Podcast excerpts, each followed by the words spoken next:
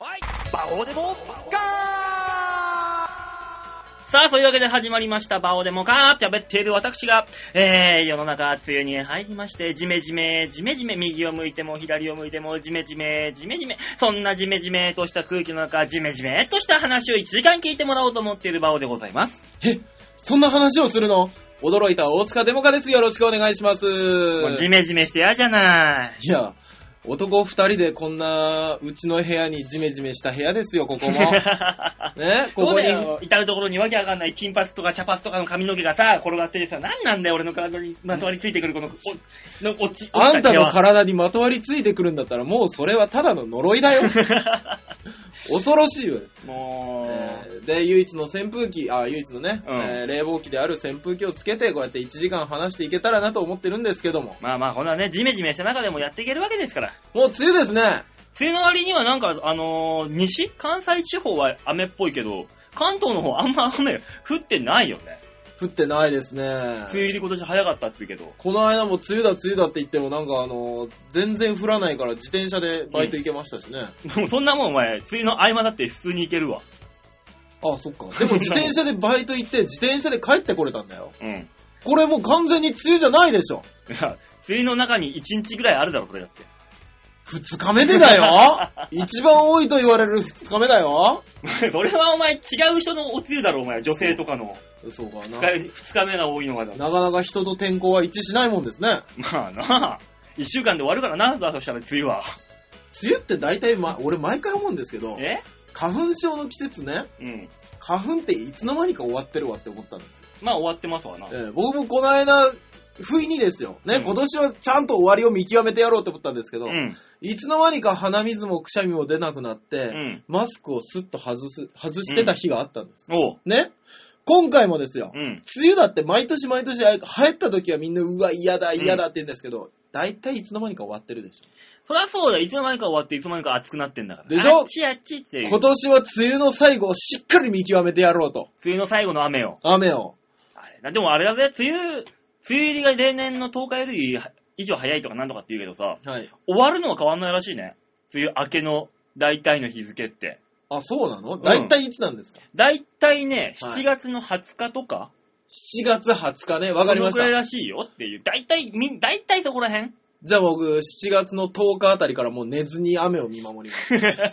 お前、気象庁の人よりも厳しいじゃねえか、やってることがよ。昔あれだね、梅雨入りとか梅雨明けって気象庁の人が目で、目で見てたらしいよ。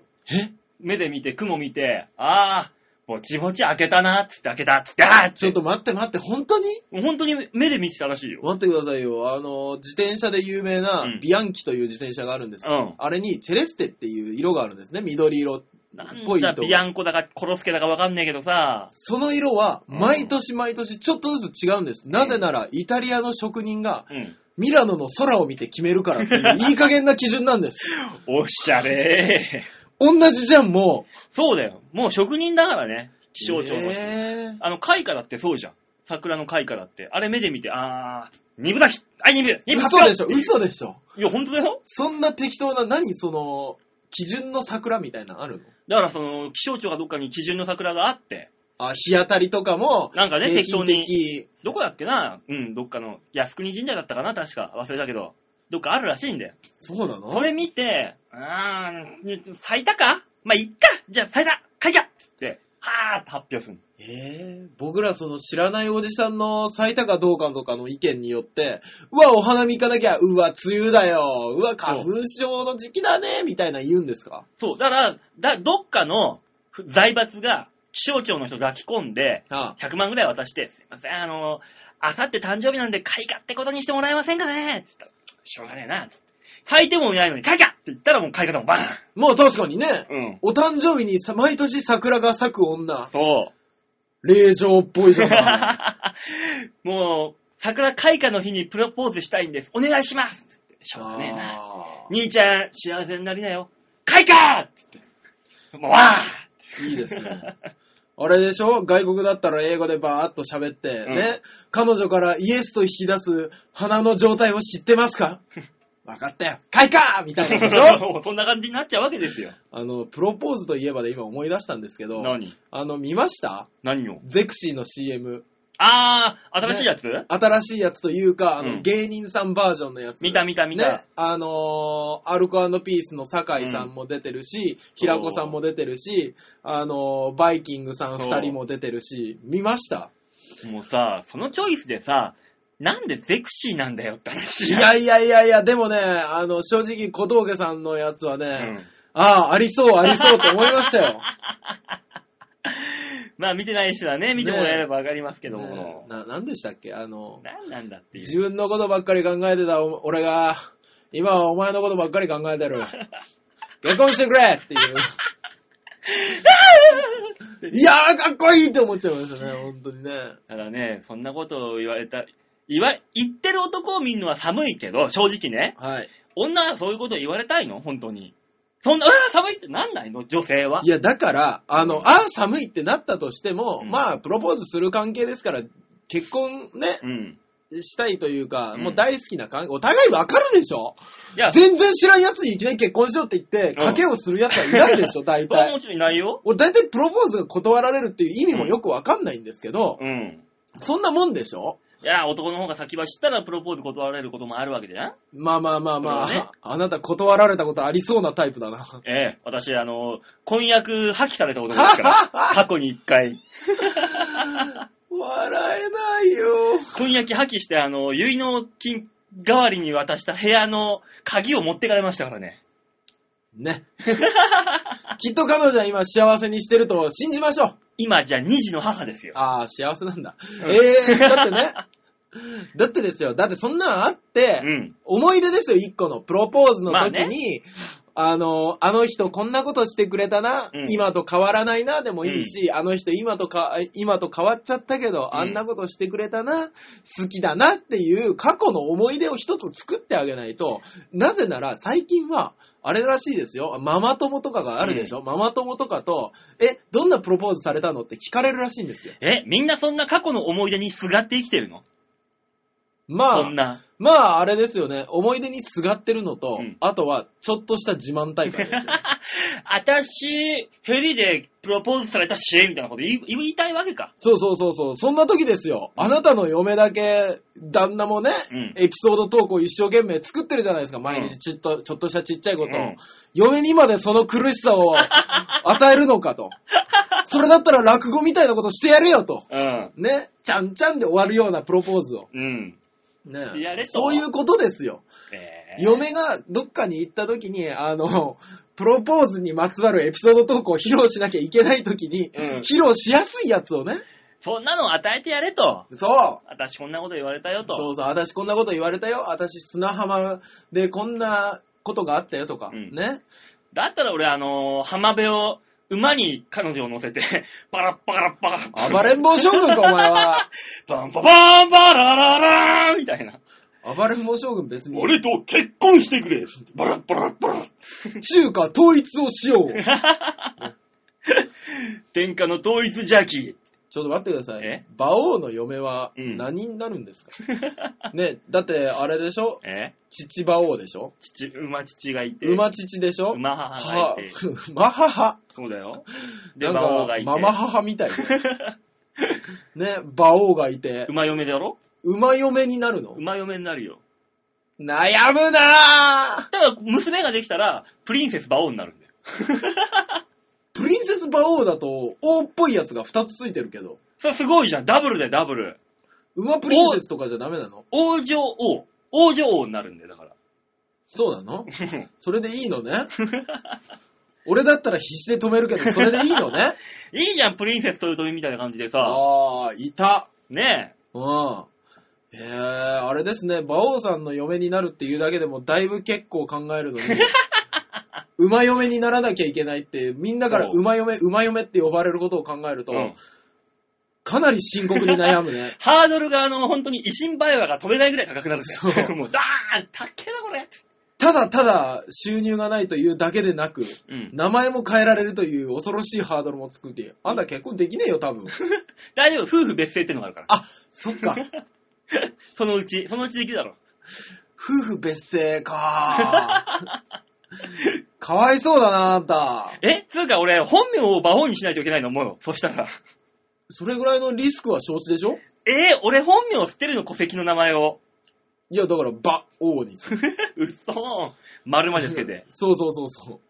これえー法律的に大丈夫かなって役所の人に言われな がら。とりあえず理由聞かれたら俺もごもごするよ、きっとん。多分聞かれるから、絶対に。幸せになるため です。じゃあ本名にするよっていう話だよ な。じゃあ。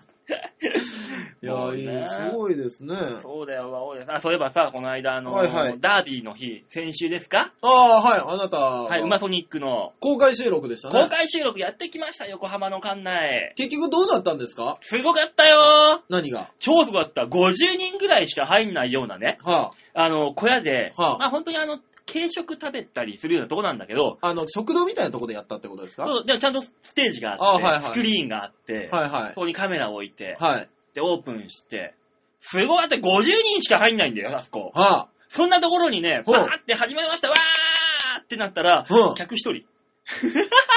あ、わおただ、はあの、ニコ生のはい観客数が1500を超えるっていう。え え来いやだからまだ、まだ足を運ぶまでじゃなかったんでしょうね。だから要するに、はいみんなあの、競馬見ながらね、そういうの見てる人なんだから、なんでわざわざそんな馬券も買えないようなところに行って見なきゃいけねえんだっつってな。あれ、馬券買えないとこなんですっけそうだよ。ウィンズじゃないんウですィンズじゃないからさ、ただ、そそっから、ウィンズまで行こうとしたら徒歩15分かかるっていうな。あだからわざわざね、どこの大人がそれやろうって言い出したん ですかだからその暇な人が来ればいいじゃんって近所の人でもさ、本当に暇な人しか来ないよ。うん。で、来たのが本当に暇な一人だったっていうな。一人はそれを見てる人なんですかしかもな、はい。あの、俺のお客さんっていう。すんまへんすんまへんって終わった後に平謝りだよ、こっちは。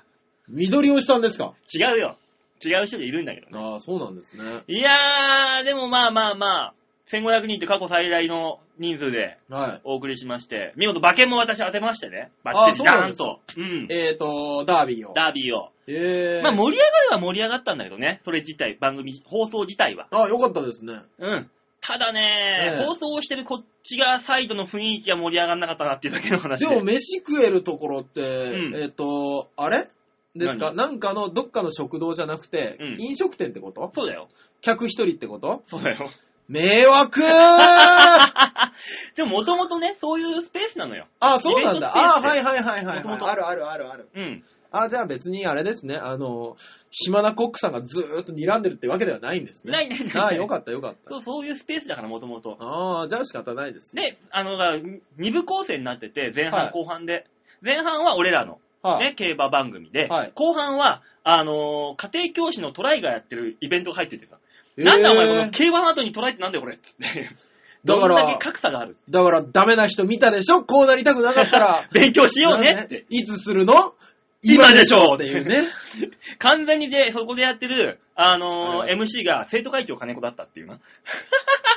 その後の。うわートライの方が。あ、そうなんですねそう。生徒会長金子さんにトライがお願いするって何なんですかもう意味わかんないだろ。ね。あんな右巻きの男。なんで大丈夫かこんなやつにやらしてって感じじゃん。そうですね。まあまあまあまあ、あのー近代日本史になると非常に盛り上がりそうですそれね。で、近代日本史と、ええあの、特定宗教団体と、あの、特定政治結社に対してはすごい熱くなるやつだから、あいつらもう。 危ねえ、危ねえ。いやー、トライ冒険しましたね。まさにトライ。 あ、本当だ。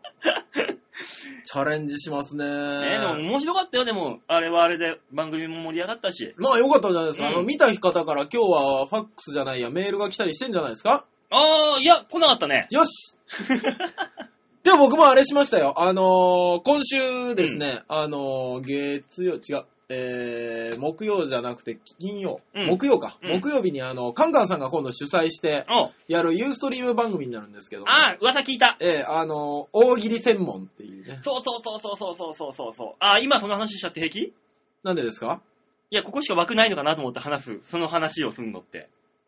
じゃあやめとこうかいや、あれ、いいんだったら、だってあのー今週のシャッターチャンスはまた違うからね。あ、じゃあ、いいや。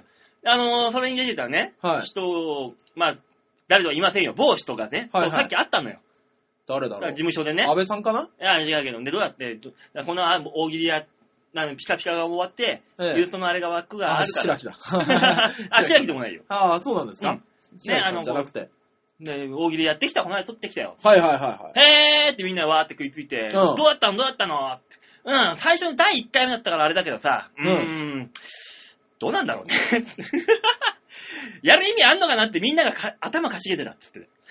まあまあまあまあ、いや、そんなことはないですよ。あのー、だって、視聴者は視聴者うん ?6 人って言われてたんですけ意ど。味あんのかなっつって。後々カンカンさんから、うんあの連絡が来たんですけど、うんあの画面がフリーズしちゃってただけでカンカンさんの持ってるあの何点ですっけ iPad 的なやつあーうがんあの150ぐらいは視聴者はいたらしいんですよあそうなんだうん。ただただ辛いね、で、あのー決して、 うん、あの、大喜利が得意な人が集まったわけではなかったってい。そううだから大喜利が得意じゃないですよだって大喜利塾なんだもん名 前が大喜利塾で うん、もともとカンカンさんも大喜利がそんな得意じゃないとうん。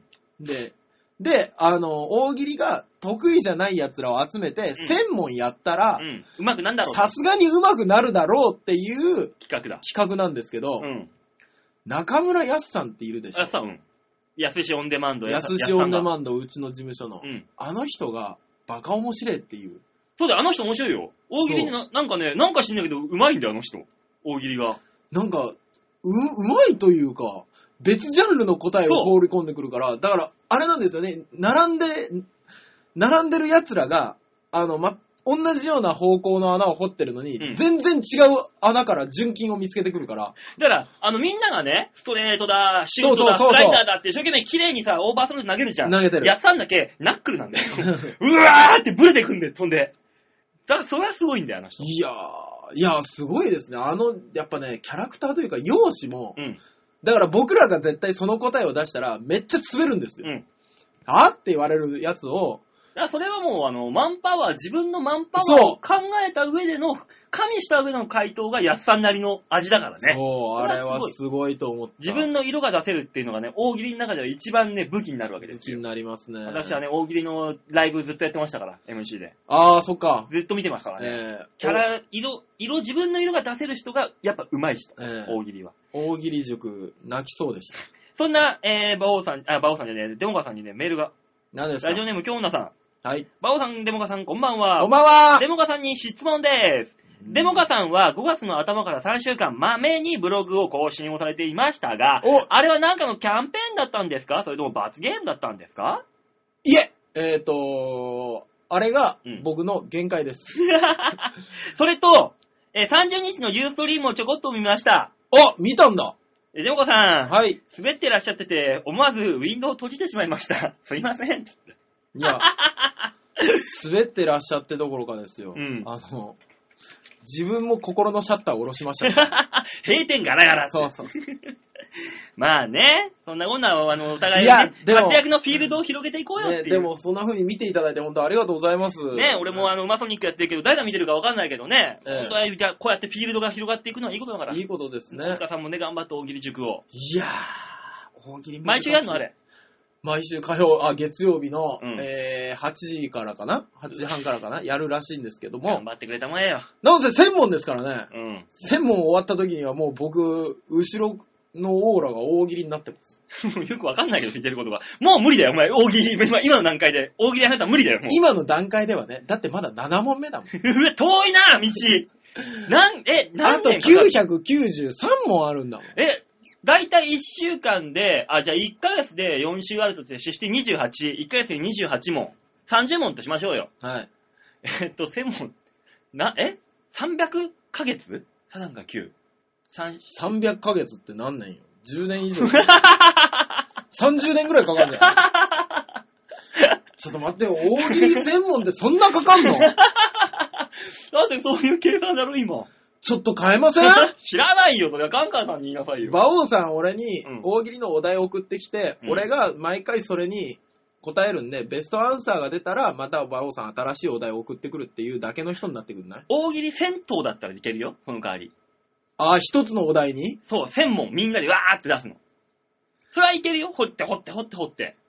疲れるぜ。で、それだからな、いいのが出たら、じゃあ次のお題。つって、千問、千頭か、千頭出せばいいんだよ。とりあえず。っなるほど。ていうんだったら多分、届くよ。1年ぐらいでは。銭湯うん。銭 湯。いけるよ。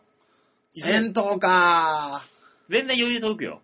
そうでしょうね、うんだって答えの数ですもんね。そうもしくは、カンカンさんが認めた OK のお題、あー回答はいが1000個集まればっていう。ああ。こ れあったらいけるよ。そうか。 60点ぐらいのラインに設定してさ、うん大体。えー、っと、じゃあまあ、それはまた要検討というこ とで。そんな、そんなね、う裏の会議はこんな聞かせなくていいんで、みんな に。 30年は長すぎる。長すぎる。なんとか考えていこうっていうねね。え。ライだっンでて今日生まれた子供が、いやー、最近さ、枕が臭いんだよねって言ってるような年ですよ。そうだよ。お前だからし生きてるからわかやっさん生きてないよ、絶対にもう。乾燥できないよ、やっさんは。 84だもんね。乾燥できないから、それは考えてあげないと か、ねやっさんもそうです乾ね燥できるようなそうですねラインを。ね頑張りましょうね。ね、というわけでね、はいあのーお互いいろいろやってますんで、皆さんね、いろんなところからチェックしてみてくださ いと。はい、お願いします。えー、じゃあ曲いきましょうかね。あ、はいそうだ、今月、もう6月ですよ。うん。 6月の3日ですから、 6月3日ですね。新しいマンスリーアーティストやってきましたあよ。お願いします。皆さんね、今月のマンスリーアーティスト、よっケンゴさん。あのね、はい。本物が来ちゃった。ケンゴさんって本物なんですかああの、今までも本物ですよ。本物今、いっぱいいましたよ。渡辺はい幸子さんとかね。はいはい。すごい本物いましたよ。はい。あの、き今月の人、はい。あの、リアルな本物です。何リアルな本物えっーて小学校の頃からクラシックギターを習い始める。おうえー高校在学中に、うんラジオ局主催のオーディションで年間グランプリを獲得し、19歳で、えー鈴木健吾、おえーラパズルというのでメジャーデビュー。おうえー同年、えービギンの全国ツアーのオープニングアクトに抜擢。本物だな。 1999年フジテレビ系ドラマ、パーフェクトラブで主演の福山雅治氏が作詞作曲した挿入歌、バーサスを歌う。本物だな。えー2002年、タイム時のしおりが NHK みんなの歌で放送される。本物だな。 2003年、幕張メッセで行われた福山雅治のステージにコーラスとギターでサポート。ええ2004年より名前を、えーローマ字、ケンゴに変更し活動。ああ2007年、つぼみの頃が、えー仙台空港アクセス鉄道か開業キャンペーン CM に起用されあ、仙台でもライブ活動を開始。はい。えー同年4月に新しく開校した東京都立葛西総合が高校の校歌を作曲。えー2008年より亀有リリオホール、そして仙台では初めてのホールライブを、えー、戦災復興記念館などでライブを行う。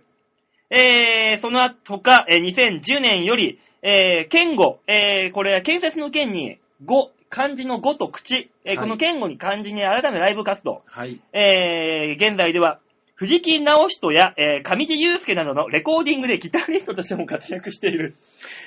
バオさん、はい。今からでも遅くない。うん。やめよ う。やめるか、この曲をもう紹介するのをやめるか、えー、オープニングの、えー、トークを取り直そう。 どっちがいい選べえーっと、健吾さんを、はい。けなすじゃあ、我々は、えー、こう、あと1ヶ月 ですか。ね、6月末まで持て待ばっいてい。、大塚。何ですか逆に言えば、はい。俺らがここで健吾さんをうまいこと、はい引き出すことができたとしたら、はい。ひいては、福山雅治さんが来るかもしんないよ、ここ。なるほど我々の敷居はそんなに低くないぞと。そう。今月は、マンスリー、ああの、今月ゲスト来てます。ヨッシーでしょ、そんなことないっすよ。今月のゲ、え、今週のゲストは、福山雅治さんでーすねみたいな。あれですね、ついにこの超平洋 .com に大人たちが絡んでくるような状態になるんですね。 なるかもしんないんだおよ。金を動かせる大人が絡んでくるような話になってきましたね。そうだよ、大塚。だからこの健吾さん。はい。思う存分持ち上げて。よっ、ケンゴさんあ、ダメだこ いつ さあ、まあね、しのごの言ってるよりもね、聞いてもらった方が早いっていそわけらそうです。この人はミュージシャンですから。はい、えー、健吾さんのアルバム、響き。はいよね、というところから楽曲を提供していただきましたんで、聴いていただきましょう。はい。今月のマンスリーアーティスト、ケンゴで、バード。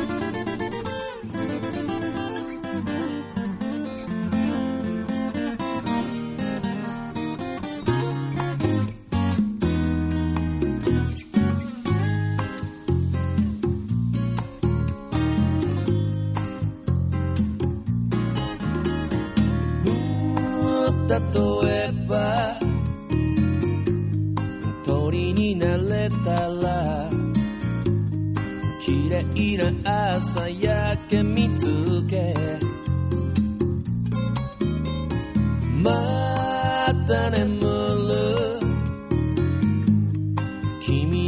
窓辺にさえずり教えに行ける君のところへ流行る気持ちで僕の心は自由な雲に乗る青い空に触れたみたい街並みの形したそれの下今すぐ君に会いに行くよ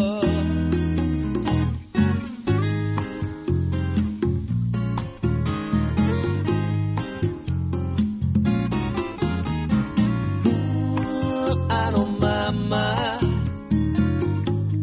君に会えずに季節が流れていたら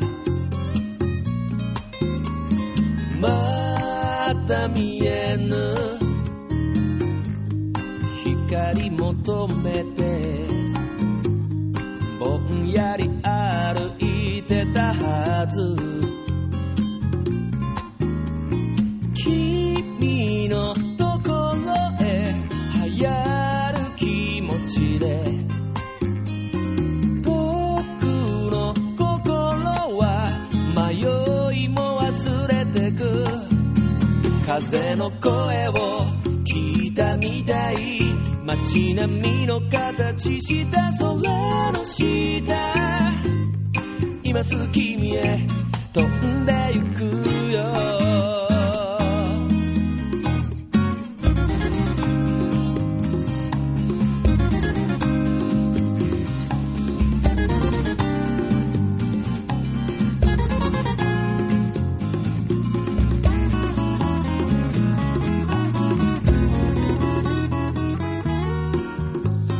君が笑うと幸せになる僕の心に翼をくれるのさ青い空に触れたみたい街並みの形した空の下今すぐ君に会いに行くよシャラララララシャラララララシャラララララシャラララララシャラララララシャララララ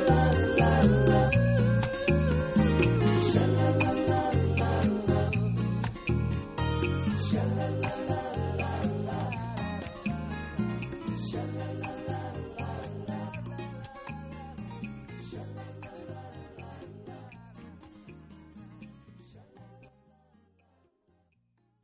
ケンゴでバードでした。最初のコーナー行ってみましょう。こちら。大きな馬券を取ったよ。さあ、そういうわけ で。だからな んではよかったですね、撮りましたね。い。すいませんね、放送中にね。えー土曜競馬見ながらやっ てね。よかったですよ。ねえ、3レースやって2レース当たりましたよ、私。ねえ、よかった こね。れすごいな、こう考えると。何が3レースしかやってないのに2レース取ったんだよ。そう、だからそのね、あのー何、売買で、ゲームでいくとね、うん馬王さん年収2000万ぐらいいけるんじゃないかって思うんです よね。その算数はやめてくれよ、もう完全に。足し算はさ。いや、いけるよ。いけないいけない自信持っていこうぜ。うんそんな自信よりもね、俺はみんなに言いたい。大きなニュースを小さく切り取るニュースつまみ食いのコーナーだよっていう。ここでタイトルコー ナーね、言いたいわけです。はい。さあ、このコーー。ナーですね、世間に広がるいろんな様々なニュースを皆さんに有益な情報をお伝えしようというコーナーでございまま、大体下ネタです。 す。そんなことないよ、今日はすごいぞ。はいこれ聞いてる人たちみんなにね、はい朗報があります。はい。よかった今。週のニュースはこちらでーす。数風の真犯人発見というニュースですねい。やいや、これを聞いてる人たちは皆さんナイスプロポーションの人たちばかりだから、痛風なんかまるで関係ないですよい。や、わからんよ、どんなのか。大塚さんだって、痛風ってでも太ってるから、なるわけじゃないんだよ。あ、そうなんですうか、ん。あの痩せてても痛風にはなるんだよ。へえ。稀に。あー。ね。どんな原因なんですかそう、それですよ。えー痛風予備軍のサラリーマンに朗報がありますと。ほう今やビールを飲んでも痛風は治るというのは新常識になっていると。えー、プリン体じゃないんですかえー、自らの体を実験台に痛風を克服した体験を、痛風はビールを飲みながらでも治るに、えー記したのが、元鹿児島大学病院院長の納め医師。えー。えー、納め氏は、えー2001年59歳の時に痛風の発作、えーに見見舞われた。はいはい。右足の第二関節の付け根が激痛が走ったと。あー、そうらしいですね。大体あそこから来るって。うん、本人曰く、のんべえがビールを飲めないのは痛風になったことよりもショックだよ はっはと言っていたと。 医者それ。えー、市は、えーお酒の種類や量を変えながら、半年間で201回の採血と、はあ624回もの採尿を行った。ほう。そして、少量のアルコールは尿酸値を下げる効果があることを突き止めたのであると。えー。えーさらにですね、日本酒に換算して1日1.5合、およそ270ミリ、はい。えーの場合、えー飲んだ場合、尿酸値下げます。ほう。 3合540ミリまで飲んでしまうと尿酸値が上がった。ほつまり適量さえ守ればビールを飲みながら尿酸値をコントロールできるのであります。う。えプリン体はウイスキーや焼酎などの蒸留酒にはほとんど含まれず、はいお酒の中で最も多く含まれるのがビールだったため犯人扱いされてきたのです。ー。ほうほう。そうそう。ところが、ビールに含まれるプリン体の量は 100mg 中、わずか 5mg に過ぎない。えー。一方で、プリン体が多いとされる白子、はい。鶏のレバー、はい。干し椎茸などには 100g 中 300mg もの量が含まれていると。えー。骨髄、卵巣、消化か、えー消化管は要注意。えー小粒で数の多いたらこなたらこなどの、はい。えー魚魚卵卵は、えープリン体が多く、うん。えー豚骨と魚介のスープのラーメンは大量のプリン体が含まれています。あら。だから痛風の人にとって悪いのはビールではなく、うん。酒のつまみや飲んだ後のラーメンだと言えますね、と。いや、もうじゃあ、魚介豚骨での締めなんて最悪だってことじゃない最悪ですよ。。ビール飲んだ後、まあ、飲み会やった後にちょっと魚介のうまいラーメン屋なんだよなんてやった日にはもう最悪です。あー、大変ですね。だから、あの、太ってなくても痛風にはなるってことなんです慣れますね、要これね。はするにだからね、あの、これ聞いてる、あの、はいナイスバディな、うちのリスナーの皆さんも、いはい。そういうの注意しながら食食わないと痛風の可能性があると。なるほど、プリン体に気をつければいいってことね。基本はプリン体、つうか、あの、痛風になるのはプリン体が原因ですから、ほ主、まあ主な。まあそうなんですね。そう、それの量が多いって言われてたビールが犯人扱いだったけど、わずか5ミリしか入ってないんだわけ。ビールも多くなかったということですね。そうそうそうそう。だってね、ビールに含まれるプリン体が 100g 中わずか5ミリだから、だいたい500缶でしょう。はい。ここ25、25ミリなんだよ。500缶で。ああ、はいはい。白子とか、あの、つまみでさ、はいはい。 100g ぐらいすぐ食っちゃうじゃん。食いますペロッ。ねと1人、一皿。はい。あれで300以上入ってんだ。すごいですね。恐ろしいですね。だから魚介系の豚骨ラーメン。はい。なんて一杯汁缶までした日にや、ねだからもうあの、それこそ 800mg とかさ、プリン体入ってる可能性あえ。るわけ。まあ、つけ麺なんてもう汁なくなりますからね、大体ね。ね、結局あれなんてあの、寿司もそうだけどさ、はい。結局あの、醤油飲んでるようなもんじゃん。まあそうですね、ね。小皿に醤油さ、継ぎ足し継ぎ足しだけど、結構足すじゃん足す足す。あれ結局あの量飲んでるんだからね。そう。グビグビ。。喉がね、ええらい乾くんですよ、寿司食うと そうなんだよな。飲んだ、あ、寿司食った後、水が進む進む。そうそうそうそうそうそう。すき焼きもそうじゃないすき焼き。すき焼き食ったあー後、俺。めちゃめちゃ喉乾くんだよ。そうすき焼きはそうでもない。 嘘嘘あれあ、い味が濃いからだけ俺めちゃめちゃ喉乾く。あれね、家庭によって味の濃さ変わるから。でもうちは、ほおかんが作るやつだから、ええ。東北仕様だよ。いやもう東北の食い物は大体濃ゆいから。あ、そっか。うん。あのじゃあ俺が暖かくならなきゃいけないやつだから。じゃあ俺が食ってるのって、あ、そっか、あの、すき焼きの時大塚さ、はい。卵割るじゃん割る割る。あれ、一食お腹いっぱいごちそうさまでしたってなるまでに、はい何個ぐらい割る、いや、1個でしょ。えん俺、うん。 5個6個割るよ。あ、じゃあそれだね。やっぱ濃いのかな、うち。 そうね、馬王家は濃ゆいか、うんあれだよね、あの、鶏の呪いで死ぬよ。どういうこと鶏の呪いってあのそんなに卵割ってたら、だって家族3人で15個もあるんでしょ、うん ?1 パックで済ませなさいよいや、俺だけ、そんないっぱい割るの。おとんとかおかんは一つ二つ。あ、もう濃ゆいとすら感じない。あ、だから俺が敏感なのかな、そういうの。いやー。鶏の呪いで死ぬんだったら俺がね、これで。たば、たかだか6個ぐらいで。はいだとしたら、あの、世界の山ちゃんなんかとっくに呪い越されてるよ。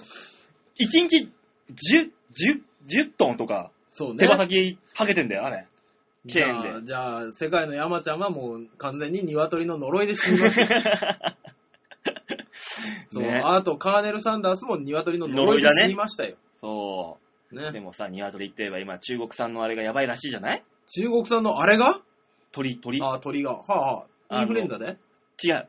あのー、やっべえ農薬とかさ、あはあの、。餌餌。成長食、抑止、せ、何し、促進、なんと進めるやつ。ああ、促進。促進。はい。成長促進、えー餌っはい。てのを食わせてるから、うん。あの、3週間ぐらいで大人になるんだって。 ひよこが。へえ。いや、昔ね、そういう問題ありましたよ。あの、日本でも成長促進使ってるから、なん何歳だっけな ?4 歳児に、うん。あの、第二次成長が始まったりとか。そう。あのね、それで俺この間ニュースで、はあのー、生後あ、はい。 3ヶ月ぐらいの子がは生理始まったってニュース見てさあ、、へえ。中国の。もう、いやそれもやっぱその成長促進剤のそうね。影響だっていうので、そうねなんかあの、げ何その、所長を止める薬投与して、はあ、あの、血液なくならないように輸血しながらなんか治療してるみたいな話してたけど、うん。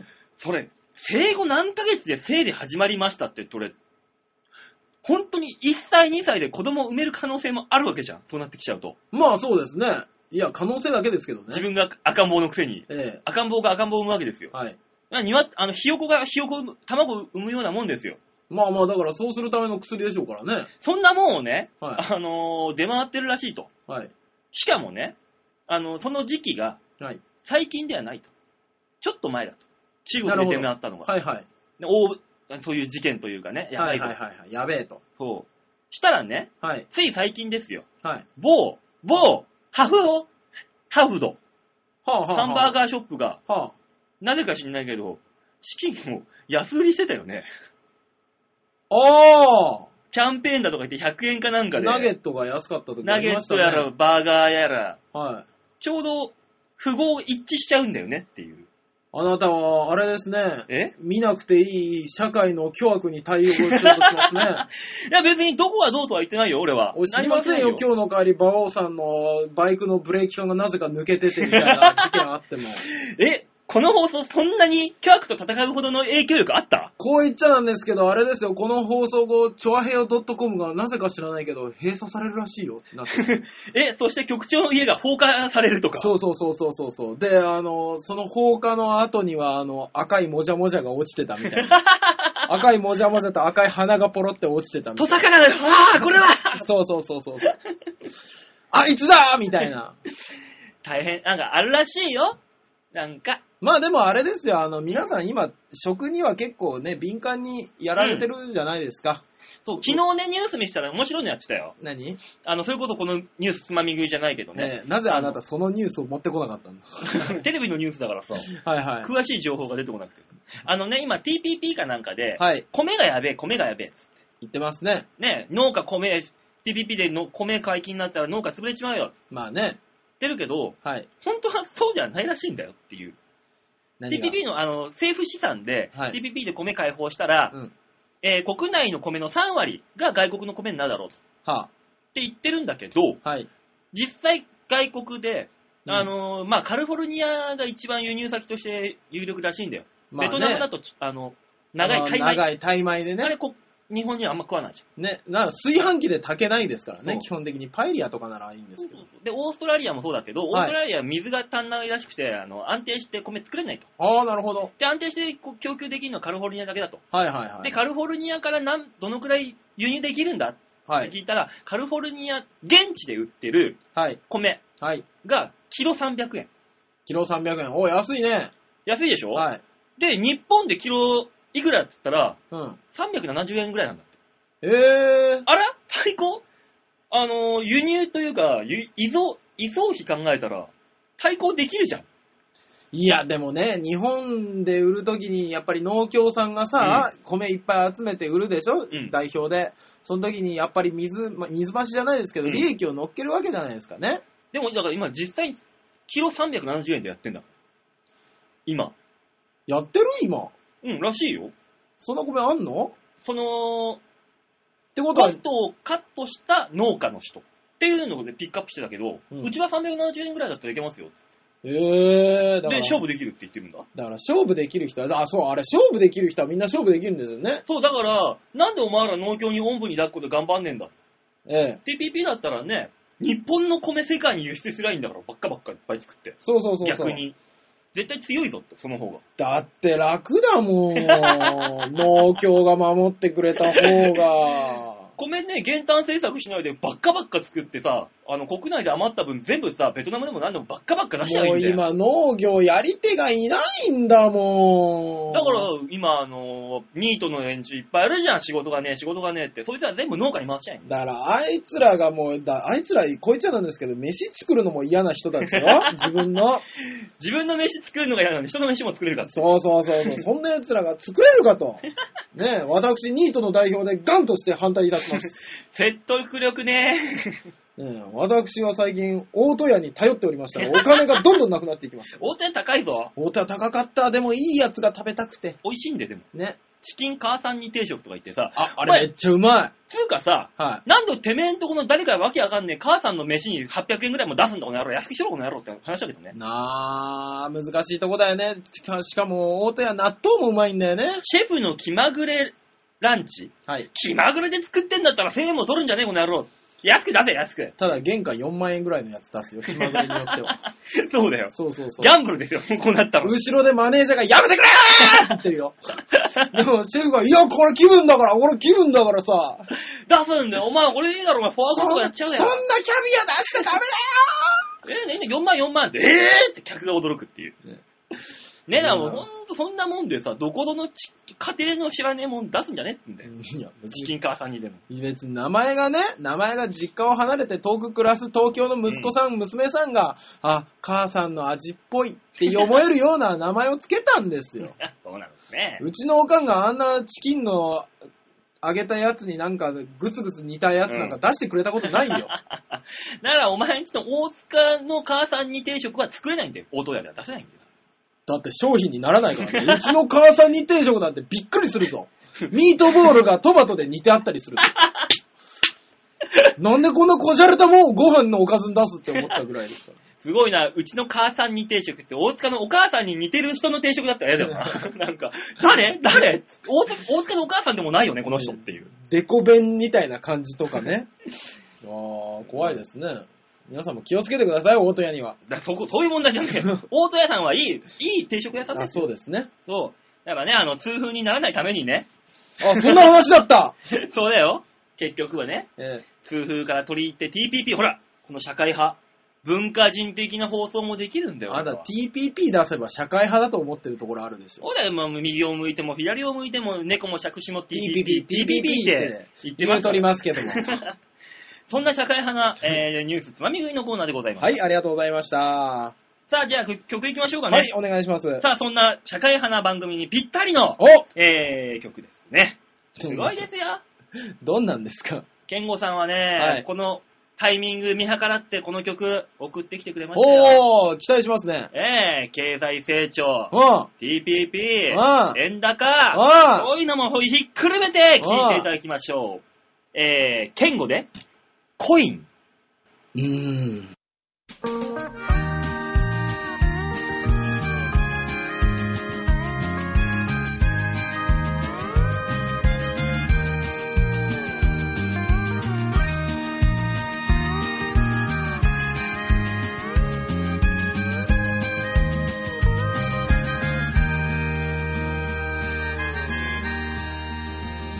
まだまだ若いからって上の人は言うけれど僕からすればもうあっという間にこんな年焦るつもりはないけれど歩く歩幅は心と裏腹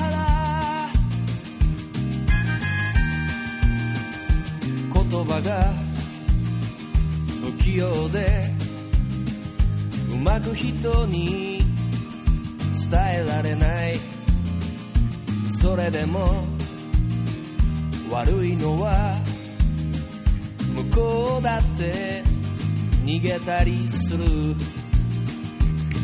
良くない癖と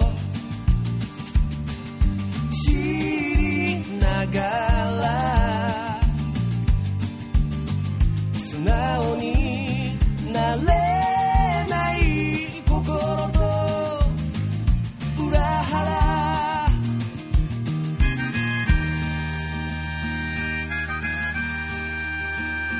昔はあんなこともしたと過去の自慢を話してるだけどそんな時ほど今日という日につまずいてる虚しささえ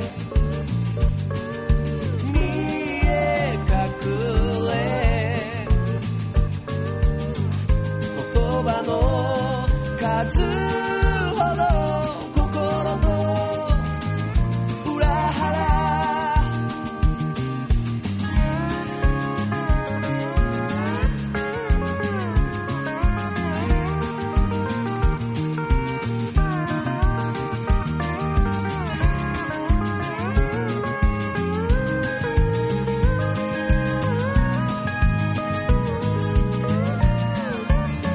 素直さと強がり不安と自信冷たさと優しさ悲しみと喜び人の心は指で弾いたコインのように表も裏もそれで一つの僕なんだ焦るつもりはないけれど歩く歩幅は心と裏腹今日も僕らは心と裏腹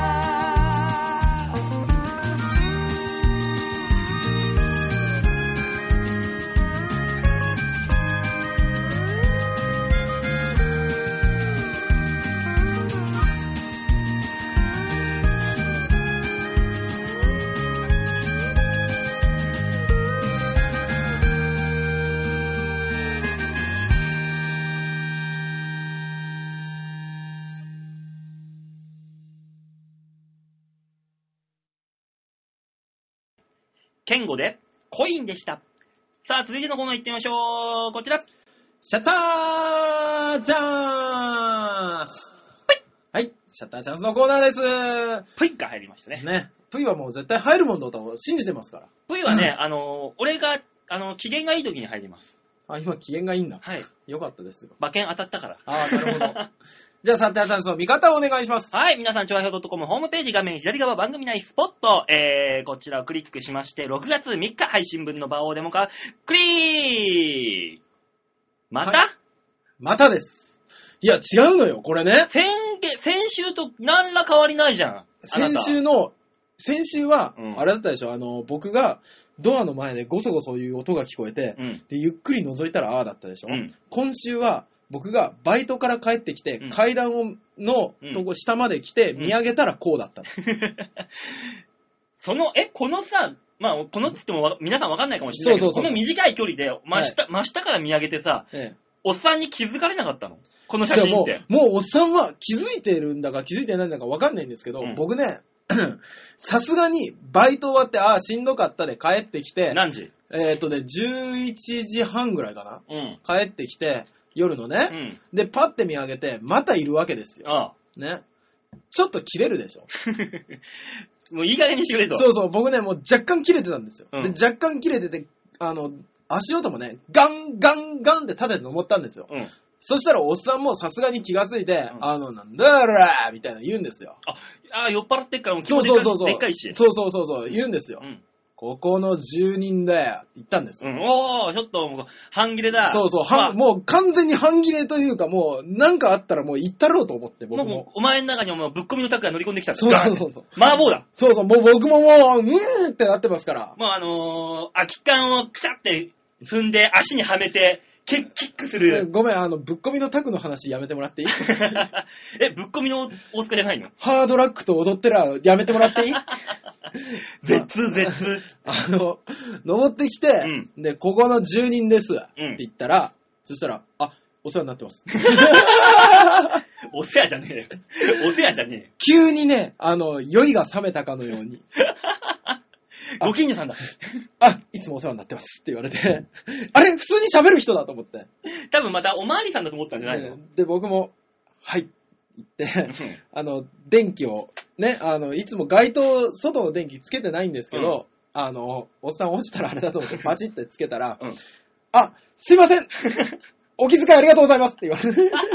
え、いくつぐらいのおっさんなのこれ。あのね、えー、いや、それでももう60は超えてらっしゃると思うんですけ ど、僕、よく考えたら、今までまともに対面で会話したことないんですよ。怖いから。おうドア挟んでとか、うん。警察介入させてとかうん。の話はあるんですけどう、ん。実際にお互いの姿を認識し合っての会話って今回初めてだったんです。あ、じゃあ、向こうとしても、あ、この方がいつも世話になってるこの家の人か、と。そう。案外ね、ちゃんとした 人。ちゃんとはしてないよし。てないよ。窓から入るおっさんがな、ちゃんとしてるって、お前はおかしいぞ。うんちゃんとしてないよ。あ、いつもお世話になってます。すいません、家を締め出されたものでって言ったからね。 状況もちゃんとちゃんと説明しして、あ、じゃあ仕方ないなって思わせようとするところは、なんか、あ、ちゃんとした人だって思うよね。でも11時半で締め出されちゃうのも寂しいな。寂しいですよね。うん、鍵ぐらい持っていってりゃいいのに。本当ですよ。いやー、でも、あの、ちょっと心の交流ができてよ かったです。で、僕は、あの、電気つけていつもすいませんって言われながら、こっちの窓を開けてか写真を重ねて、 証拠、証拠。そうそう、証拠、証拠って思いながら。 いやー、このペースで行くと、うん。週2ぐらいは俺が気づいてないだけであるんじゃないかと思っあて、るある、余裕がある。だからお前がいない時に、多分、7あるな。ね下手したら、あのおじさんの入り口、ここかもしれんと思いましうた。ん。もういたずらしてさ、うんあそこにあの鳥餅かなんかつけて さ、仕掛けておいたらさ、帰ってきたらお財布引っかかってるかもしれないで、あーあーっつって。で、俺が、どうしたんですかって言ったら、あ、大 丈夫です。お騒がせして、すいません。鳥餅に引っかかっただけです。 だけじゃねえよ。おそらく家族の 罠です、ね。何なんだその外の顔とうちの顔の違い何なんだそこの手すりんとこに さ、あの、ネズミ返しみたいなのつけといてさ、おっさんがもう道も立ちも行かないようにさ、ちょっとずつさ、いたずらしていこうぜ、罠かけて。いちょっとずつ。ずこのままね、あのー、状態化していったら、えもう中国が尖閣にね、毎週来るようなもんで、また来たよ、はいはいってみんな気になんなくなってきちゃってんじゃん、今え。ねえそれと一緒で気になるなってきて、るオスカーも、あ、またいるわってなる可能性があるんだよ、も俺だってもう最悪ここの手すりとあの窓に板かかってても気にしないと思います。う。 あ橋ができてても。のー、海賊が乗り込んでいくそみうたいな。そうそうそうそう。ね、船と船つなぐ。そうそうそうそう。だんだん立派になって、鉄製とかになって、下に柱ができてとかって立派になってっても、あ、また来たんだっていうぐらいしか気にしだないから、あのま、窓とお前んちの玄関をつなぐ、釣り橋ができるかもしれ ない。橋がもう完全に渡れるやつが。ねえあのーお裾分けには最悪来てほしい よね。だってもうそれでもさ、ここのさ、写真の作りだったらさ、はちょっとちっちゃめの脚立1個ポンってかけるだけでさ、超余裕じゃないい。いけるいける。いけるし、あのー何なんですか、これ。何の交流なんですか、こ れ。昔あったのこういうのって普通に、あのーお醤油貸して的な感じで。玄関貸してくださいっつって。そう。俺、みんながあまりに自然に迎え入れてるから、うん。普通なのかなとちょっと思ってるんですけど。まあ、ここら辺じゃ、当たり前のご夫婦なんだろうね、そういうの。ああ、確かにそうかもしれないですね。だから、それを納得できない大塚さんが悪いってことだよ。そうですね。僕はまあ、行っても田舎者ですからね。東京ってそういうもんだよ。ねき早く東京の水に馴染めたらなシャッターチャンスのコーナーでした。大塚さんもね、東京に来てね、はいあのー、60歳ぐらいになったらね、そういうのは普通になるから、きっと。 そうか窓から家に入んなきゃいけないような感じになったら。だからあれでしょうね、物件見るときに、ああ、この玄関使われるなで選ぶかもしれないです もんね。もしくは、あの、自分が引っ越すときには、あの、ちゃんと入れる窓に面してるところ。どっか、ああ、そうね。 どっかね、入れるめ窓があるっていうところを探す基準かもしれないな。かもしれないですね。大塚さんがえね。ー皆さんの家探しの基準を募集しております。知らねえよ。 じゃあね、はい。そんなあの、サバイバルな、はい。えー、生活を送っていただこうということで、はいはい。なんと、ケンゴさんが、はぴったりの曲を。あ、だ言っとけくけど、さっきあんまぴったり来てないからね。ぴったりしてんじゃん、コインなんてさ、もうこの経済成長さなか、円安だ、ドル高だ、言ってる中でさ、はい。コインまた、ドンピシャじゃねえかよ。あの、もうほんとどっかで聞いてきた単語ばっかりを述べるよね。ただもうじゃあ次はもうドンピシャだよ。 はい、お願いします。納得ですよ。はいはい。そんなサバイバルな、はいえー生活を送ってるおじさん、ああおじさんに送る、えあー、あケンゴさんの曲紹介しましょあう。えー、今週のラストトラックです。ケンゴで、ジープ。あー。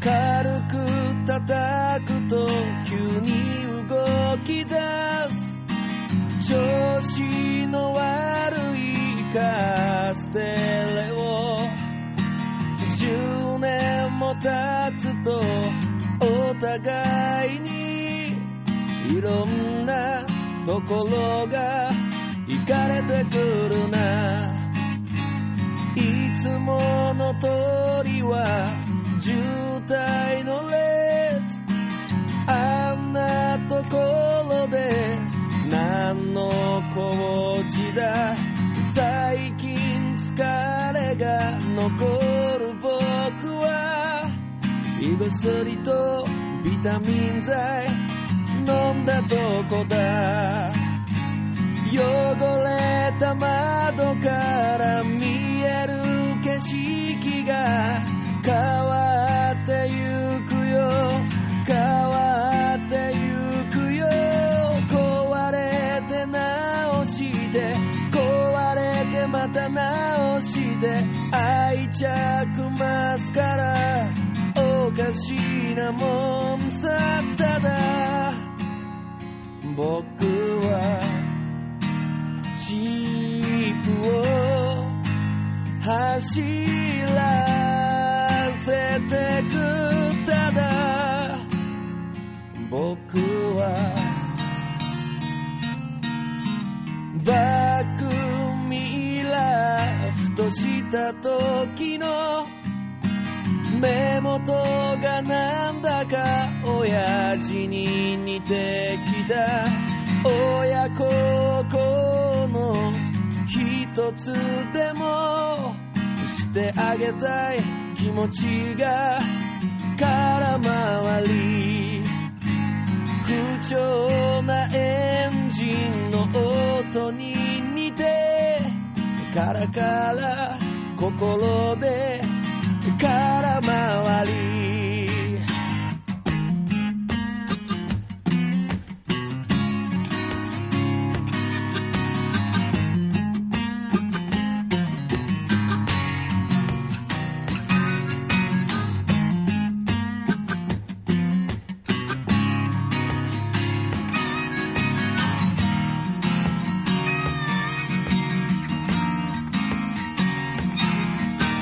汚れた窓から見える景色が変わってゆくよ変わってゆくよ壊れて直って壊れて立ち直って手放せないのは夢も同じでただ僕はジープを走らせてくただ僕は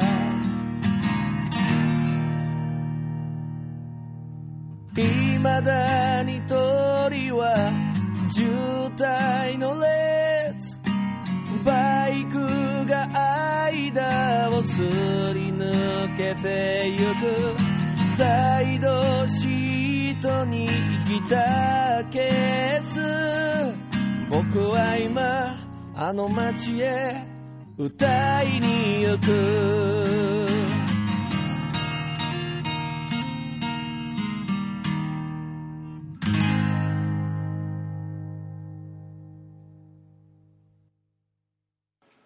ケンゴでジープでした。最後のコーナー行っちゃいましょう。こちら。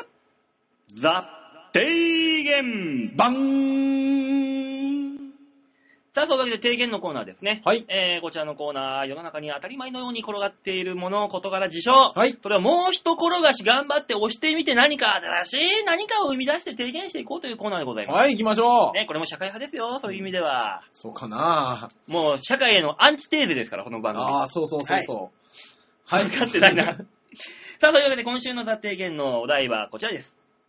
新しい初恋デートスポットを考える。ああ、なるほどね。淡いね、淡いね。いや、でもこう言っちゃなんだけど、初恋デートスポットなんて、その時代時代の若者たちが勝手に考えていくところではないかなと思うんですけどね。だからそこで今の時代でいいから、じゃあうん提案してあげようってことなるほど。ど。うん。これを聞いてる、そ童う貞ボーイ、チェリーボーイたちに、ね、童貞ガールたちに、 もう童貞がある。童貞ガールはいるかどうかわかんないですけども、ライクアバージンに。ライカーバージうんン、。一度だけだしね。一応、ねね、えー聞いていただいて参考になってればな。そうですね。というわけで、えっとね、作家さんからメール来てるんでね、うちの。 あ、なるほど。今日女さん、ついにもう作家さんって言われるようになり ました。ねえ、ザ・提言のコーナー、新しい初恋デートスポットを考えるということで、はい。うわー初恋デートって中学生、高校生、なんか忘れていたことをいっぱい思い出してしまいましそうた。そうそうそう、いっぱい思い出すんですよね。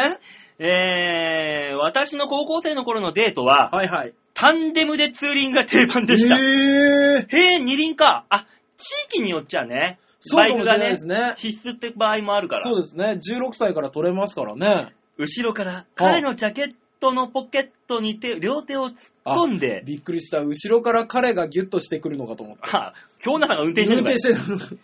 えーえー彼のジャケットのポケットに両手を突っ込んで、おう彼の背中に体を預け、爆睡したものです。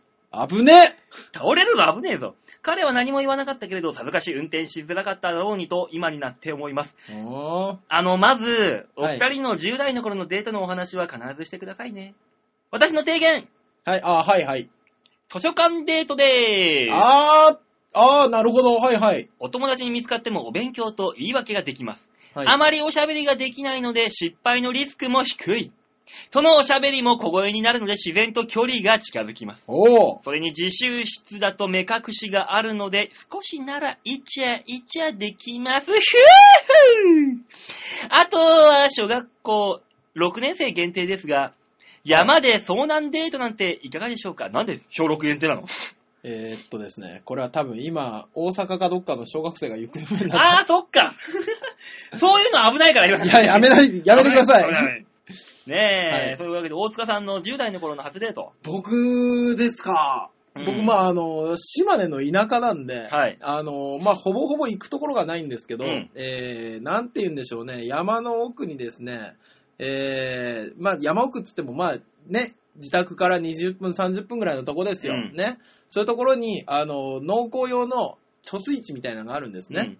で、そこにちょっと、あの、景観が綺麗になってるんですうん。よ。あの、貯水池に、そうそう台風の時に、ちょっと、ああ、ちょっと、川の様子見てくるわーもう、完全なフラグが立つパターン。いや、あのー川の様子を見に行くおじさんたちの水を溜めとくとこ ろねで、あのーに、彼女二人で、台風台風の時に彼女二人で、うん、行かない行かない。様子を見に行ってくるわ行かない行かない。大塚さん行きましょうでですげえ話ずれ。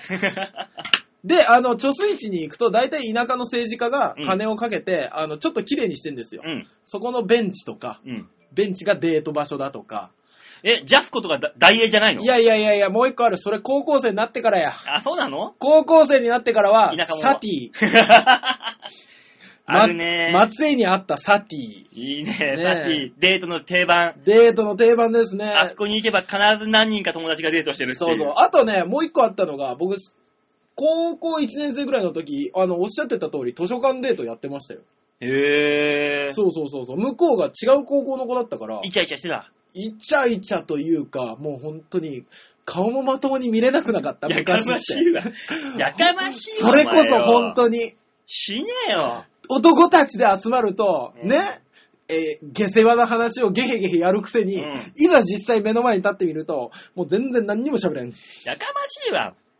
誰もお前がそんな危機とした話、喜びながら喋ってる姿見たくねえんだこっいちはやよ。いや、これね、あの、ちょっとへこんだやつを酒に誘って、10代の頃のデートの話とかをすると、うんみんなこういう顔になる。 なんで楽しそうなのそんなに。いや、あんたが逆に、あんた逆に多分、ん東京で恵まれすぎてたから、あって俺、10代の頃デートってラブホテルん違うな。どこ行ったっけな。へ こむわ。いやこう言っちゃなんですけど、ラブホテルだってもう車がないといけない距離ですし、ああ、そっねか。、田舎だと物がないんですよ、とりあえず。ね。で、あの、テレビの中にあるような、あんなドラマのようなデートスポットもない。だからもう二人であのー貯水池でイチャイチャしようっつって、二、うん人で中に入って、貯水池の中入っていくんだ。ザブザブ、ザブザもう死ぬんじゃねえかそいつ、 まあ実際に、貯水池が初体験の場所だっていうやつもい ましたよ。ブ。だろうね、ねそれは。ね、こう、こう三段落ちじゃないですけど、うんあの、初体験の場所どこみたいな話をこう集まってやったら、うんあ、俺んちだった、うん相手んちだった、うんあ、貯水池だったっていう。あ、綺麗 と思って。なんだ、貯水池っていうその選択肢があるのがな、やっぱご当地だな。そうですね、田舎でしょうね。俺、俺だって、もう、それこそ本当のデートって言ったら、あれだな。あ何ですかのー、上野公園とか、日比谷公園とか。ああら、俺ね、その時、あの、違う高校の子あはいはいとはい。付き合うことになってたから、ええその子は町屋の、下町の子で、はい。俺が、世田谷のシティボーイで。そうね、洋画のいいとこの坊ちゃんですよね。でね、真ん中って言ったら日比谷あたりだったりとか、ちょっと行って俺が上野だったりとかっていうわそこー、へ行っていいとこの坊ちゃん、日比谷公園とかってなんか、日比谷公園でね、野球場の横にね、ピラミッドみたいのがあって、はあの、滑り台に、でっかい滑り台みたいなピラミッドがあって、おうおう上にが柵があって、登れるんだよあ、。ああ、見渡しががいいんだよ。ああ、で、そこから、そこでね、うん女にこう頭ガッて持ってう、ん。こう、グリグリって。馬王さんはね、あの、何がしたいかっていうと、あんた恥ずかしいんだろ。この、この10代の頃のデートをありありと思い出して喋ってる自分が恥ずかしくて仕方ないんだろ。やもすればニヤニヤしようなとするところをずっと我慢してたもの、今。 新しいデート考えようかし ら。これであのーまずいね。もうやっぱ、思い出すね、相手の顔とかもちょっとね。もうね、あのー鮮明になってくるから思いが。ねえもうだってもう、え、そういう話じゃないんだよ、今日はよ。ファーストキスどこだったやかましいな。俺はね、 合コン。合コンか。 ちょっと違うな、俺の思ってたやつと。男しかも相手。ああ、違う。そういうんじゃない。王様ゲームの罰ゲームだばった。ばあさん、そういうんじゃない。え僕、僕は、あの、部屋から帰っていく彼女で、あの、送るわって電気消したところで、ふと、あ、今じゃないかしらと思って、パッてあ向こうの肩を止めて、キスをしたみたい気なね。持ち悪いよ、お前。こう言っちゃなんですけど、俺話しながら全身から汗吹き出てくるんだ よね。じゃあ、やめろよ、もう。これが身を削るってことかしらと思って。違う わ。こんなもん違うわ、このぐらい。そうか。デートスポット。デートスポットね。いいんじだゃかないらね、それこそ、その、好図書きなとこ館デートじゃないけど、好きなとこ行けばいいんじゃないやっぱ初恋ので、初めてのデートってさ、あんまり人がいないとこ行きたいわけでしょ、なんなんでしょうね。恥ずかしいからかな、やっぱり。でしょやっぱ、うん知り合いに見られたくない。そなんかイチャイチャ、手繋ぐのもこっぱずかしい。こっぱずかしい誰も見られたくなう。い。こっぱずかしいけど、人の目がなくなったからって、急にイチャイチャできるかな、みんな。もうできんのかな、今時の子は。離島デート。ねそれ、そうなんて言うんじゃない違う違う違う違う、そんなんデートじゃないよ。かかね、今日なんかも言ってたけど、離島デート。おーいや、あれ、あの、だから、うんあの、初めてのデートで、あの、尖閣に行ってもらいましょうということで。まあ、もう、ダメだよ。あの、なん、どっかの党のたくまさんみたいにな るよ。だってさ、いいじゃん、デートなんだよ。わあ、登ったじゃん。上陸スタートしますよ。うん。だからね、国の偉い人とか中国とかが、わあ、お前お前、何やってんのお前行くじゃないいや、 あの、初めてのデートなんですよ。って言ったら大人たちが、しょうがねえなって、さっきのお前みたいにニヤニヤしながら、こう、わーって言って、その島はそのデートスポットとして栄えて、うん。あの、日本人が常に行けるようになるわけだよ。いや、もう、あの、お互い、初デートの場所、尖閣にした らじゃん。なんか、そう言われると、うんあの、上陸しただなんだで、ごちゃごちゃ言ってるけど、うんあの、僕たち初デートなんですって言われたら、うん。俺も、お前、無茶すんなよって言いそうだもん。現、甘さえ、おめえ、いいな、なんかよって なるじゃん。ねやだやだおじさん何も見てないよって言いながら。ああ、とりあえず一回りして、3時間後くらいに戻ってこようかな。ねえ、おお互い見ながら、まあ3時間はあればいいでしょみたいなに。まあ回ってくるけど、だいたい1週3時間ぐらいかな。見てねえし、うんみたいな。ほら、尖閣デート。 ちょっとね、あの、そこを守ってる大人たち、うんまあ、まあ中国の人たちはうん今、日本の立場からすると侵略みたいに言われてますけど、ね、お互い、なんか、いい大人になれそうじゃ ないで、さ逆に言えば中国のカップルたち、初めてのデートの人たちも上陸入りしましょう。許しましょう。そらそうです、そらそう。お中国互に、い。お前何何やってんだよ。初デートあるよ。ね。頑張れよ、お前。だかやべえら、初デートっていう言葉だけ日本の守ってる人たちもよく知ってるっていう。そう。で、そういうのが始まれば、うんあの、初デートスポットとして尖閣はそうそ平和な島になり、そそうしてあそこにラブホテルが乱立するやべ。う。それはダメ。 商業施設とか建てないよ。船、船だまりも作んないよ。ただ、ラブホテルがいっぱいあるんだ、あそこに。初デートではまだ早い。そこに行くって言われたら、多分他の人たちも、あふざけんなよって言うけど、うん。初デートなんです。ちょっと海が見たくてって言ったら、あの、あいたたたたた、いたたた、すいません、私急に腹が、仕方ないな、ここから往復で3時間ぐらいか。お前たち、無茶すんなよ、ブーみたいな、あるじゃん。ねね初で、だから3時間だったら5休憩ぴったりだな。 おーいけるのえーっとダメだ。いいじゃん、離島デート。これはいいよせめてクレープ屋でしょ、初デートだったら。いや、食べ物食べ物で攻めるじゃん。ダメかなうーん初デートだ、カラオケボックスとかも違うと思うんですよ、もう初違うデよートだと。それは友達たちとワイワイ行ってお互いの距離を縮めたりとか、あ、あいつこんな曲歌えるんだ、あ、あの人こんな曲も歌えるんだ、すごいな、うんみたいな、友達でもできるからね。ね、そういうので、がカラオケ屋ですカッよ。プルじゃないといけない初デートスポットっていうのをね、今回は提案しないといけないから、ああ、そっか。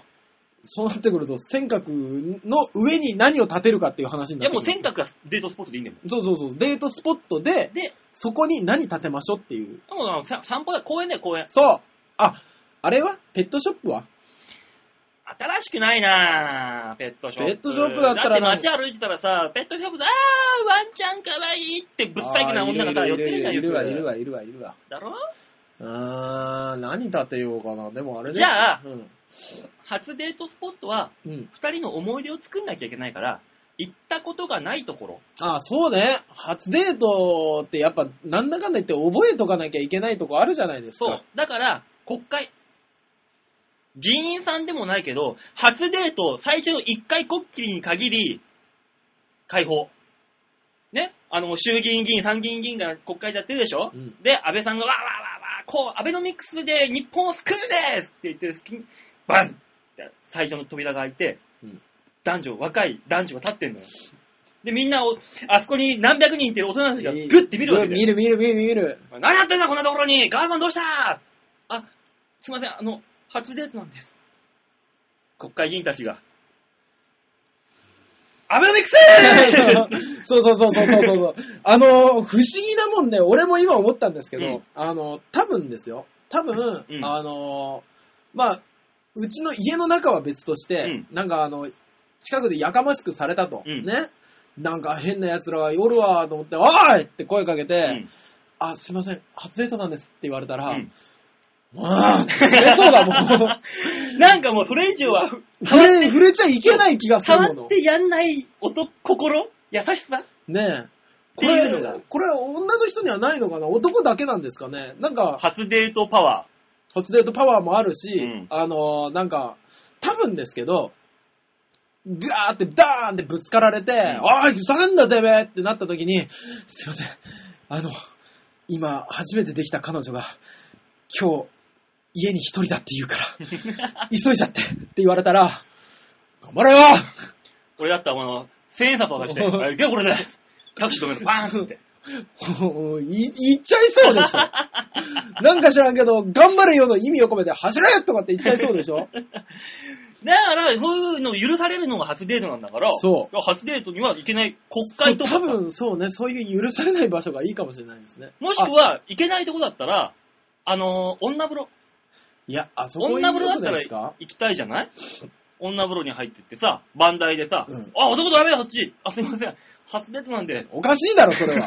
さすがにそれはおかしいわ。女に二人で入っていく。あそこがいいよ。えあのー初デートだし、それをこちらも活用させてもらうとしたら、うんあの、離婚調停の現場とか。え初デート思い出してもらってすごい今、向こだうからで。、だからこっちであれでしょ、あのー両、両代理人たちが争うわけですよ。うんね。で、あのー調停で裁判官がいるわけですよ。うんで、汚い争いしてるわけですよ。ね、そこにバーン何ですか審議中にみたいな言われる。あ、こちらの方々は初デートだそうで。で、あの、警備の人が連れてくるんですよ。お わざわざ。で、であの、ふかふかの席に座らせるでしょ、うんなんか、なんかこれからの子たちにこんな場見せられないみたいな、なるじゃん。なるね。和解の方向に話が進むよ。初デートはなんかあの、クジラみたいなもんなのかな そうね。ホエールウォッチングでみんなが癒されるみたいな。癒されるイルカとみたかいさな。、そういう。不思議と僕、この話題、癒されるもん。だから初デートスポットだから、この、じゃあ、ととりあえず、とりあえず、じゃあ、あの、うちの番組から提言する初デートスポットは、はい。尖閣デートってことで、 一旦尖閣で落ち着かせていただいて、あのそこー、かたらだ行、き行きたい方は、はい、国会でも、はいあの、裁判所でも、はい。あの、犯人が立てこもってる、立てこもりのそうそうそう、現場でも、現場でも、ね、行ったら、あの、なんだお前ら、あ、初デートなんです。とりあえずお前、人質にはしねえからお前早く行け、 つって。ね、ほんま。あのー、ここ危ないから、こっちの後ろの方いろ。俺撃たねえようにすっからっていう。ね、優しくしてもらえる。そうそうそうまあ、行きたい方はそういうところに行ってもらっても、 ねアフガンとか。なんでしょうね、初デートとプロポーズは許される気しませんいや、でも、え、えー映画見てたらさ、うん。俺、この戦争が終わったら、国に帰って結婚するんだ。っそれしてないから。ていう人死んじゃうじゃん。そうそうそう。大概それそれは、プロポーズしてる現場じゃないかあ、ら。そっか。そうそうそうそう。あの、ダダダダダダダダダダみたいなのがあって、で、あの、真ん中にガラガラガラガラキューって、あの、装甲車みたいなのが止まって、で、なんだお前らみたいな感じになるじゃない。うんで、あれは味方かみたいなのなるじゃない。で、あの、ビーってスピーカーが出てきて、すいません、ここでプロポーズをさせてくださいみたいな言ったら、うん10分休憩みたいになる って。だから逆に、それを逆手に作戦も取れるわけだよ。ね、あのーまあ、向こうとこっちであさ、ー陣営で打ち合ってるわけじゃん。だから、隊長弾幕が前に進めませんよーしプロポーズカップルを呼んでこ いうんプロポーズ隊が出てくプる。ロポーズ会が出てきて、わーってもう本当に銃弾飛び交う雨の中バーンって走り込ませて、うん今からプロポーズするぞーって言ったらもうそこだけあの銃弾がやむわけだよ。 今だーっつってドーンってこう、汚いぞ人の、人のプロポーズを悪用しやがってみたいな。あれ、クこソリメンバーパールハーバー多分ですけど、うん国際戦争法かなんかで、うんあの、プロポーズを、そういうのに悪用しちゃいけませんっていう法律で きる。できるね。宣戦布告と一緒で。そういうルールできるね。そうそうそうそう。何なんでしょ うね。だからね、あの、そういう危険なこともできるから、そこ、もう尖閣以上はもうね、そうですねあの、皆様自分の判断で、まあね尖閣もそうだよ、もう自分の判断ではい。言ってくださいと。、はいいうわけで、ザ・提言のコーナーでございました。はいい。思いのほか盛り上がりましたね。やー、楽しいな。やっぱいいね、俺の選ぶココーナーはな。お題はいいな。ううん。ん。何俺が悪いみたいな。 仕方ないじゃない、昨日の夜そこで起きたことなんだから。はい、じゃあ来週の提言のお題発表しましょう。はい、お願いします。来週の提言のお題はですね、6月10日、ということで、はい新しい歩行者天国の利用法を考える。お、どうしたんですかえー、これはですね、はい。